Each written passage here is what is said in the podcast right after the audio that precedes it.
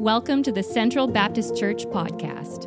Located in the heart of Victoria, BC, we are a church that seeks to renew our community through the gospel. For more information, visit centralbaptistchurch.ca.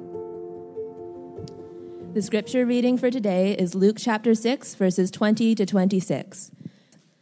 And he lifted up his eyes on his disciples and said, "Blessed are you who are poor, for yours is the kingdom of God. Blessed are you who are hungry now, for you shall be satisfied. Blessed are you who weep now, for you shall laugh. Blessed are you when people hate you, and when they exclude you and revile you, and spurn your name as evil on account of the Son of Man. Rejoice in that day, and leap for joy, for behold, your reward is great in heaven, for so their fathers did to the prophets. But woe to you who are rich, for you have received your consolation. Woe to you who are full now, for you shall be hungry. Woe to you who laugh now, for you shall mourn and weep. Woe to you when all people speak well of you, for so their fathers did to the false prophets." This is the word of the Lord. You may be seated. Well, thank you, Kate, and good morning, everyone. Good to be with you this morning, and I trust that you're here in anticipation of this whole morning, whether it's worshiping through music, whether it's worshiping through prayer, whether it's worshiping as we spend time together in God's Word, that you would be both encouraged by the fact that the Holy Spirit is working on you, that God cares about you, that He's trying to communicate to you, but also challenged that we still have more to go, and we can still reflect Jesus better, and there's still some areas of our lives to work on. So welcome again this morning to you who are here and to you who are there online. It's great to be together. So how did it go last week? Did you think through some of the ways that maybe this year, 2022, you could become a little bit poorer? Did you talk to anybody about how maybe this year you could be a little bit hungrier? This time of year, of course, all of us go through these greeting times, or we think through, well, here's a new year, what's this year going to hold? Especially, this year is, like the last couple years, have been unique in that while it's in addition to all of our own issues that we're facing, we've got this kind of global issue that we're facing together. So our challenges are interesting, and yet we all always still, or many of us do, will greet each other with something like Happy New Year. And we do so because we genuinely are wishing a person to have a Happy New Year. All of us want that, I'm sure. All of us want that for our loved ones. All of us want that for ourselves. If you and I claim to follow Jesus, right, of course, then our initial step forward, our initial kind of look into what this might be about, ought to be with Christ, ought to be with Jesus, right? And surprise, surprise, as we learned last week, Jesus has something to say about what makes the human being happy. He provides us insight, and Kate just read it again, we read Luke's version. It actually shows up a couple times in Scripture, in the Bible, in Matthew as well as Luke, that there are certain things in this life, there are certain kind of states of being or states of existence, choices that we can make as followers of Jesus that help us, that have the benefit of helping us to become happy. And that in addition to this, these are things that God, in fact, blesses. And so we looked at them, right? And so remember, we'll just quickly look at them again. What are the four states? Poverty, hunger, weeping, and being hated, right? I mean, it's not a stretch. Each of these things, for most of us, if not all of us, are disturbing because they seem to go against the very thing that we want for our lives and the very messages that we're often told as we go about our daily life, right? Most of us are told, and frankly, probably most of us want to have more money, to spend more, to have more things, right? More. That's seems to be our default orientation. And yet here's Jesus stopping us for a second, right? Because you imagine, right, in Luke's version, he's stepping into kind of a an open space, and he's looking up at the kind of the hills just surrounding him, and he's seeing all of his disciples. And he's saying, you people who are following me, I want you to know from the depth of my heart what matters, what should matter. And then he lists these things. You will be blessed. You will be happy if you're poor, if you're hungry, if you're weeping, if you're being hated. But keep in mind that Jesus, I don't think Jesus is saying this just to be simply contrarian, right? Just to sort of be shocking. He's saying this with a larger context in mind, right? We looked at a couple of those things last week, and I'll just summarize them again, right? The first thing is that just like we celebrated a few weeks ago, we are in the midst of an Advent, our own Advent, right? We recreated and we celebrated the first Advent when we celebrated Jesus' birth in the stable and in Bethlehem and the whole story that goes around that. But that waiting is over, right? The baby's been born, and we can celebrate that, and so we did. But now we're in a period of time where we are waiting once again. And in fact, in this case, we are waiting for these words of the angel to come true. Here's it says, this Jesus who's been taken up from you into heaven will come in the same way as you saw him go into heaven. So this is what we're waiting for now. This is our Advent. We're right in the middle of it. Well, I mean, I don't know about literally in the middle, but we're kind of in the throes of it. This is part of our existence. We're waiting for him to come again. In addition to this waiting period, it's not that God is not working during this time. God is definitely at work, and he's certainly at work. And that brings us to the second part of this larger narrative to put into context Jesus' disturbing recommendations for us. God is preparing us for the final revelation of his kingdom. And remember, what is at the heart of God's preparation process? It's this, his once and for all plan to make us his people, and to be our God. That's what God is doing. That's sort of at the heart. That's the kind of the heartbeat of this move to God's rule when Jesus will come again and reveal to us the final kind of completion, the final revelation of his kingdom, of his rule. And so we wait. And sometimes it's difficult to imagine, but I was reading this last week an article about Bishop Desmond Tutu, who you might have known died this past Boxing Day. And one of the questions that he was asked, this interview was a few years ago, was, what do you think heaven is like? And this is kind of what he said. I thought it was quite profound. Because remember, the reason I'm talking about this is to give us this sense of vision, this sense of joy, this coming joy, this hope that you and I as followers of Jesus have as part of our existence. Not just that we're waiting, but we're waiting in anticipation of a great joy, a great coming together, a great revelation of who God meant us to be. And so he puts it like this. I thought this was quite good. He's talking specifically about heaven, but it works with the kingdom of God as well, the rule of God. It will be spatially, temporally different, of course, says Tutu. It is difficult for us to conceive an existence that is timeless, where you look at absolute beauty and goodness, and you have no words. It is enough just to be there. You know how it is when you're sitting with someone you love, and hours can go by in what seem like moments. Well, in the kingdom of God, eternity itself will pass in a flash.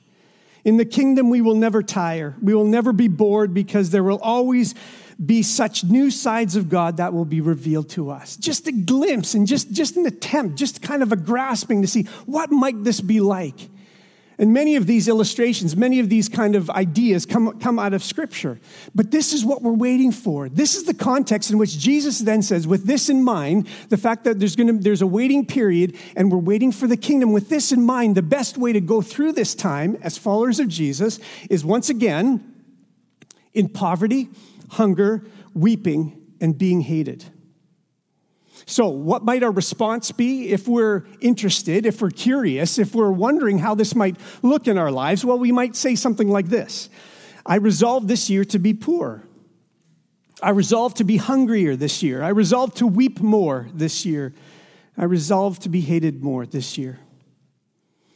So I've looked at these four things and I've divided them into basically two groups. The first two, which we took a peek at last week, are basically resolutions for my life, for your life, right? So the things in your life over which we have responsibility, right? Things like our finances, our possessions, our time, our energy. These are the sorts of things. Our orientation towards this stuff is what I think Jesus is addressing in the first two. So what did we learn? Let's just quickly do a quick summary. So the first one is the disturbed resolutions for my life, right? First one's poverty. But remember, keep in mind that biblical poverty is premised on two things. First one, the poor are front and center to God. God sees the poor and wants them to know, us to know, the good news that the kingdom of God is theirs. Now, the reason I think that the poor are so important to God is because they're in a position to already know they need help. This is at the heart of biblical poverty. However, as I pointed out last week, it's not a question of possessions, right? So that leads us to the second point. Money itself is not the issue. Not only is the poor front and center, not only are the poor front and center, but money itself isn't the issue in terms of biblical poverty. It's possible that, the movement of the follower of Jesus in relation to these things, and like I said, by things I mean like our finances and everything related to that, right? Our possessions, our time, and our energy. The idea of biblical poverty and the fact that money isn't the issue is because the inclination, the desire, the teaching of Scripture is about the movement from seeing these things for us in our lives as possessions, the movement away from seeing these things as possessions to seeing these things as resources.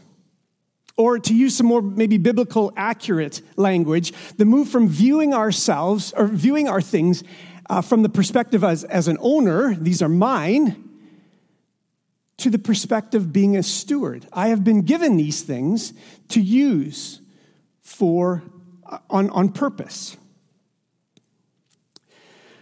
The difference is a matter of thinking, that our things are ours to use for ourselves to the perspective of faith that acknowledges that none of the things that we have are coming with us when we die. We believe that. And everything in our possession we have by the sovereign grace of God. Therefore, nothing that we have is our own but God's and to be used for his good purpose and good pleasure. So the application of this resolution could take two forms. It could be material. It could be that God is kind of poking at you. The Holy Spirit is kind of convicting you, prodding you, us, to loosen our grip on our wealth or the pursuit of wealth. Whether you feel like you're rich or whether you feel like you're poor, the pursuit of wealth, it might be inhibiting our relationship to God. If so, remember, keeping in mind the joy that awaits us under the rule of God, it may be necessary this year to start to loosen our grip a little bit on our wealth. And again, like I said last week, I say it only a bit at this point because for most of us, God generally works, from my experience, step by step with us. In fact, only once in Scripture, as far as I could tell, does Jesus ever say to somebody in particular, a specific person, you need to sell all you have and give to the poor. In other situations, there was a sort of a fractional response, right? I mentioned Zacchaeus. Zacchaeus is a great example, right? He has Jesus over to his house and he interacts with Jesus and he responds to Jesus and he's so overwhelmed and he's so convicted and he so enjoys the presence of Jesus and his life and his message that he says, you know what? I feel convicted about how I've been hoarding my wealth, how I've been gathering wealth, and so I'm gonna give half to the poor. And what is Jesus' response to Zacchaeus, right? He says to those around him, salvation, today salvation has come to this house. So there's differences. God works in our lives in different ways. Our responsibility is to be sensitive to God's Spirit. But there's another way this year to become poor. And we see this possibility in Matthew's version of the same message, right? The Beatitudes. In Matthew 5:3, we read, "Blessed or happy are the poor in spirit." Again, what does it mean to be poor in spirit? Well, I've touched on this already. It means at the very heart we recognize something. At the very, when it's just us, when we're kind of in that quiet space in our own life, when we're not distracted by anything else, when we have those quiet moments, we realize something. We realize we need help from God. And we realize that we need help from God not just once, but every day, every moment of our life. This is what it means to be poor in spirit. That without God's intervention, without God's grace, without his gift to us, that we are lost. We see an illustration, a little bit of this, and how we can get distracted and how we can kind of move away from this sense of being poor in spirit. In John's great and mysterious apocalyptic vision from God, we see an example. The followers of Christ in an area called Laodicea are confused, according to this message. And so Jesus tells John to pass this message on to them. And this is the message. "For you say, I am rich. I have prospered. I need nothing." But here's this. Jesus says this. "You don't realize that, in fact, you're wretched, pitiable, poor, blind, and naked. Therefore, I counsel you to buy from me." Jesus is speaking here. "Buy from me gold refined by fire so that you may be rich, and white robes to clothe you and to keep the shame of your nakedness from being seen, and salve to anoint your eyes," get this, right? "So that you may see." That's what it means to be poor in spirit. You realize that the things around us, the material, the possessions, are resources for us. They're not the end in themselves, they're means to an end. And we realize our true help, our true salvation, our true substantial help in this life and life to come comes from God. So it could be that some of us here, maybe like the Laodiceans, we might have allowed sort of the world to influence our thinking. We might feel like we're content. And so maybe God's Spirit is asking some of us to sort of remember, right? Start this year to realize that every day we need to be thankful and grateful for God's great gift, for his grace in our lives, and that we lean on that. And so we open up our resources to be used by God for his purposes. Last week I also looked at the second of Jesus' ideas of what makes the life of his followers happy and blessed. So the second disturbed resolution for my life is hunger. Like material possessions, physical hunger, I think, can be an application of this resolution. Maybe in this case, for some here, it might be the Spirit of God is presently drawing or will draw some here throughout this year to go without food for a time, to fast. Fasting, I think, is an important discipline that counters this sort of the Laodicean misunderstanding that seeks to find our satisfaction in material things, and instead reminds us that ultimately, as followers of Jesus, our satisfaction comes from God's provision and grace. And ultimately, we will be completely satisfied only at the wondrous completion of the kingdom of God. But in addition to physical hunger, again, Matthew provides us a little bit of insight into another way that we could be hungry this year.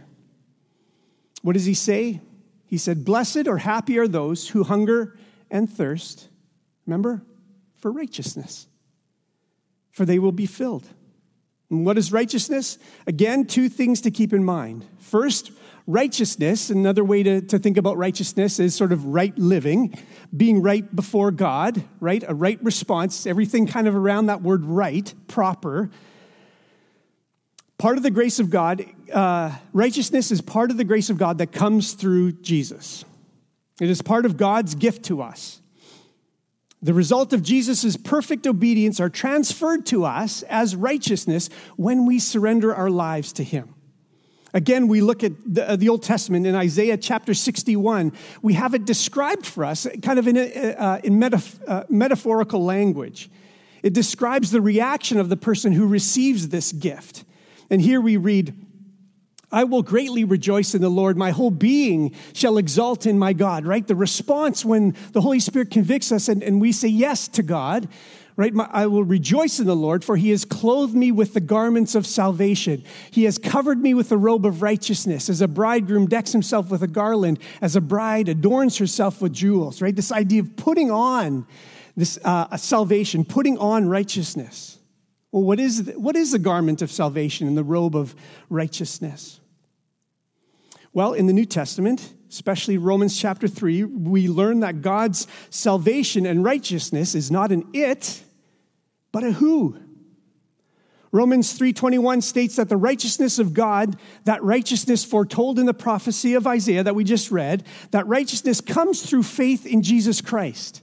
And then later in Romans, Paul uses the same kind of language that we see in Isaiah to describe this acceptance of this gift when he tells us that we are to put on or clothe ourselves with Jesus Christ. And that means we accept his gift. The idea of putting on Christ is repeated throughout Galatians and Ephesians and Colossians. But the second part of righteousness is actually our response. This is what we need to remember. Jesus is, remember the sort of the Beatitudes, these four things that we're considering of Jesus. And Jesus is explaining this to his disciples. He's saying, here's what it is. It's not just the fact that I'm here to show you, but now you've got to follow. There needs to be a response. The righteousness of Christ is not just a piece of clothing, you know, to kind of continue the biblical metaphor here, not just a piece of clothing that is worn as an accessory, a colorful scarf or pocket square or hat that we pull out on a Sunday, something that we use once in a while but is otherwise safely folded up and put away in our closet. Instead, it is our entire outfit, or even more precise in this case, in terms of righteousness, it's our entire wardrobe. It's all we have. Because righteousness is necessary to living life like Christ. It is the empowerment to follow Christ. Following Christ is mimicking him or aligning our life to his. Or to put it another way, we receive and need the righteousness of Christ to become righteous. And our response is then to live righteously. How do we find out what living righteously looks like? Well, part of God's great gift to us, sort of his whole gifting kind of family, is that he's given us his word. Right? Jesus, again, is our example in this. In his temptations, he's tempted by the devil to kind of turn this rock into bread. But what does Jesus say? That's not as important. Man, as human beings, we don't live on bread alone. At the very heart of who we are, at the very core of who we are, it's not just bread alone, but it's on every word that proceeds from the mouth of God. That's where we get our nutrition. So it could be that God is asking some of us to make resolutions, make decisions, make promises in our life this year to become poorer and hungrier this year. And these things relate directly to our lives. These are Jesus' disturbed resolutions for my life. But as you know, there are two more. And as I'll quickly explain, these have strong implications for our relationships. So let's look at the final two, disturbed resolutions, in this case, for my relationships. So, relating to being hungry, Luke adds, blessed or happy are you who weep now, for you will laugh. And later again, he adds, woe to you who are laughing now, for you will mourn and weep. So what's Jesus getting at here? Because it kind of sounds, frankly, a little depressing, right? Is Jesus advocating an existence that is in constant misery? Well, just like the matter of poverty, it helps to look at other instances in Jesus' life to gain some perspective on this. Remember that time later on in Luke where Jesus and his disciples encounter a funeral procession for a young man? Jesus sees the procession, sees the mother in her grief and in her mourning, and he feels compassion. Remember what he said to her? in that moment, as he comes up to her, he says, "Do not weep." Right? So the statements in the Beatitude can mean what Jesus, that he's recommending constant misery. There are reasons to stop weeping. When God is at work or displays his glory, that gives us reason to stop weeping. Jesus is about to present a miracle in the life of this woman. And so when that happens in our life, we can celebrate, we can stop weeping. When by God's Spirit we experience the joy of his salvation, we have reason then to rejoice. But there's a piece of this that does evoke a kind of misery. Remember, we're presently waiting for the kingdom to be revealed in all its glory. And for now, once in a while, we get sort of glimpses of his kingdom, glimpses of God at work, drawing people to himself, right? So that he will be their God and we will be his people. But for now, these are only glimpses. We're waiting for something incomparably better. And when we realize this, when we acknowledge this, we can't help but grieve. Furthermore, this sense of grief that we presently retain while we trust the joy that is kind of set before us can also be applied to people around us who are yet to respond to the invitation to surrender their future and their life to the trustworthy grace of God. That's the stance that Jesus took. So, quickly, I'm going to run through this quickly. There are three reasons, or kingdom reasons actually, to weep. First of all is this, the longing for the kingdom.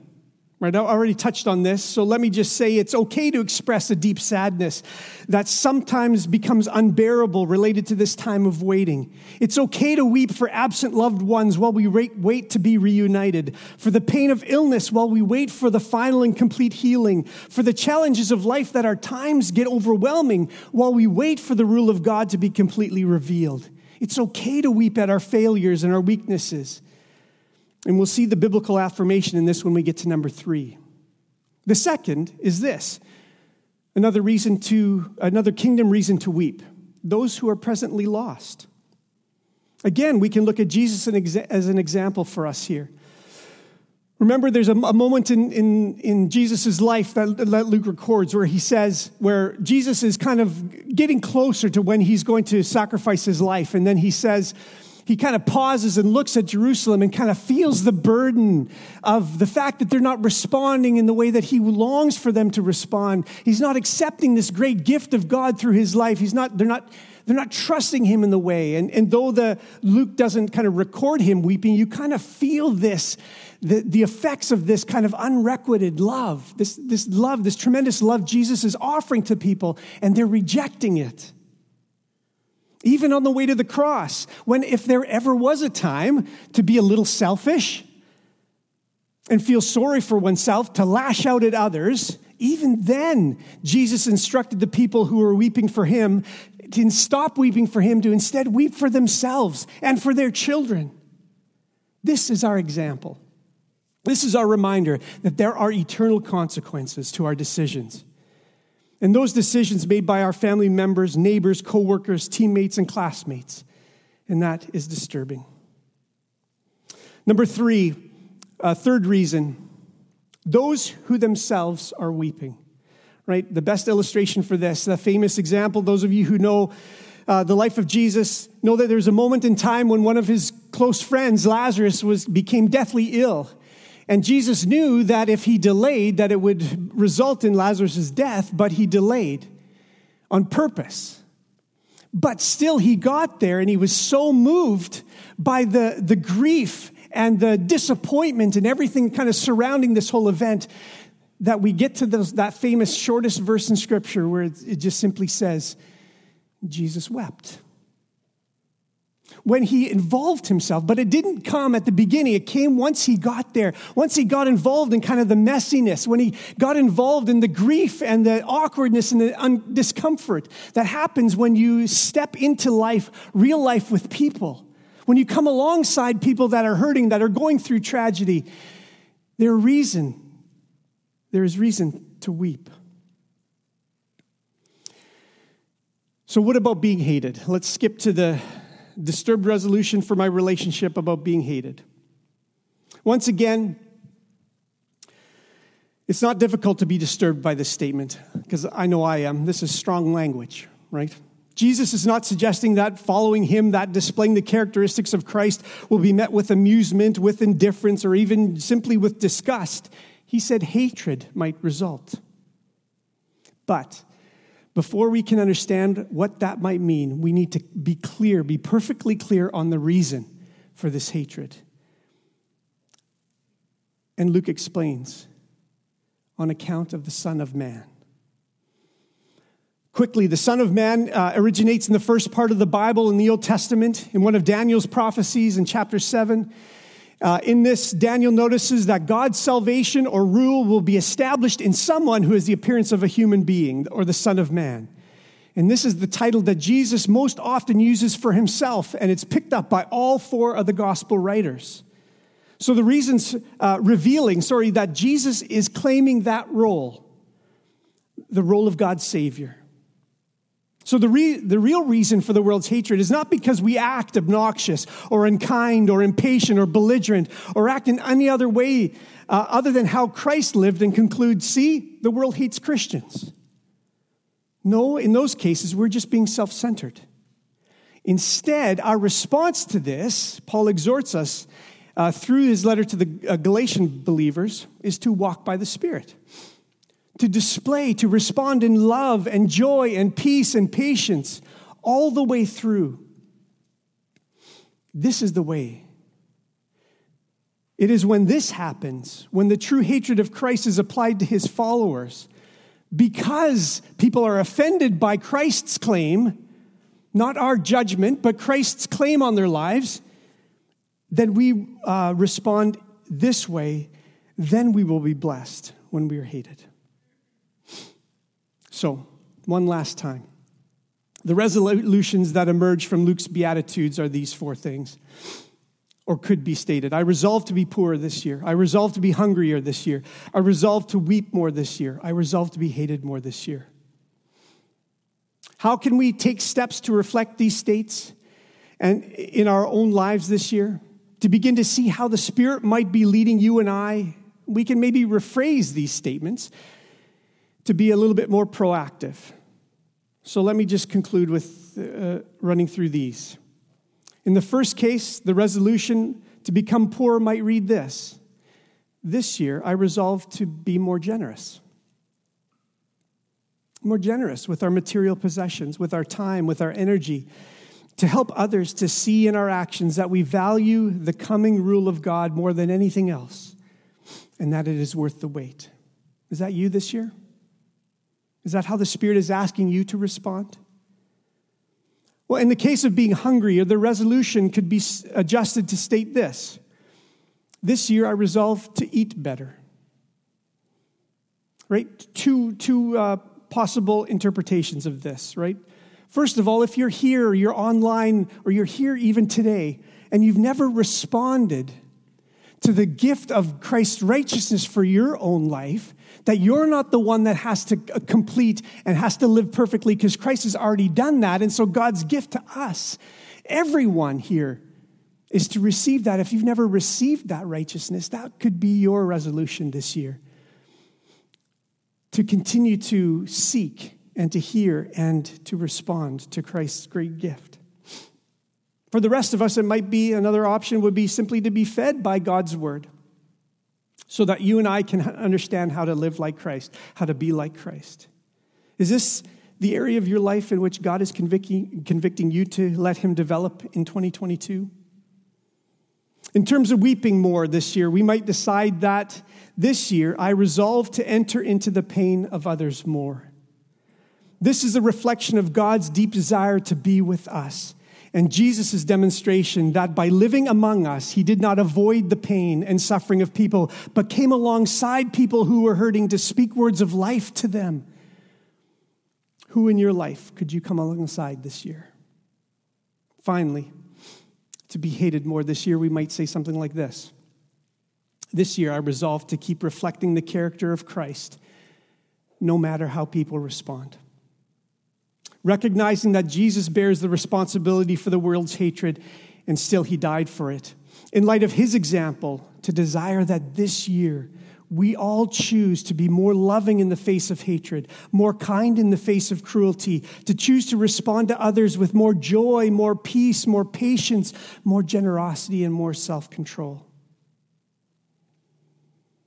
It is my prayer for us as a church, for each of us, that by God's grace and empowered by the Holy Spirit, each of us have, in light of these things, a happy new year.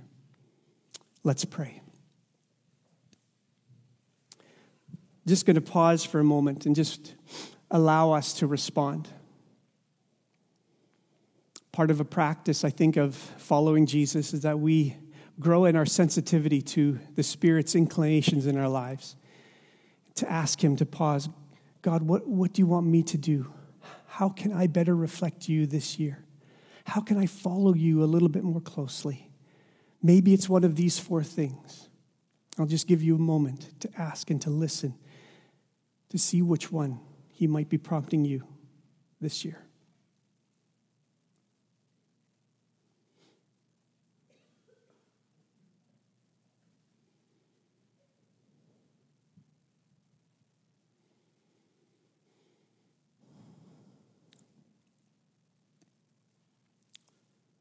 Father, I pray for each of us, whether it was these four things or whether it's other things in our lives, God, that we would be eager to follow you, to listen to you, and to obey, to trust you a little bit more this year with our lives and with making decisions that reflect you. Father, I pray that you would give us courage to make decisions and to allow you to work on us, that we would better reflect to our community, to our world, to our workplaces, to our schools, the difference that knowing Jesus makes. I pray that you would give us maybe courage to talk to somebody, to share this, to help each other, to encourage each other in this way, to follow you. Father, I thank you for these words of Jesus that were uttered so long ago and yet remain so resonant in our lives today. They're challenging, Father. These are hard things. They present us with some difficult issues that we need to face. But God, by your grace, you've given us everything we need for life and godliness, so we need to trust you. And so I pray that we will. And now, Father, as we move into a time when we are celebrating, we are remembering, and we are declaring the great sacrifice of Jesus that makes all of this possible, I pray, Father, that you would help everything in our minds, everything kind of around us, whether it's the symbols of the bread and the wine, or whether it's even my words, that everything would just fall away, and that each of us as individuals, whether it's this morning or whether it's at any point during the week when they are watching this, that they will hear directly from you, that you are inviting them to do this in remembrance of me. Father, guide us through the continuation of our time of worship today. In Jesus' name, amen. If you were encouraged by today's message, be sure to rate us and hit subscribe on Apple Podcasts, Spotify, or wherever you get your podcasts. To experience other talks, videos, and gatherings, visit us at centralbaptistchurch.ca. Thanks for listening to the Central Baptist Church podcast.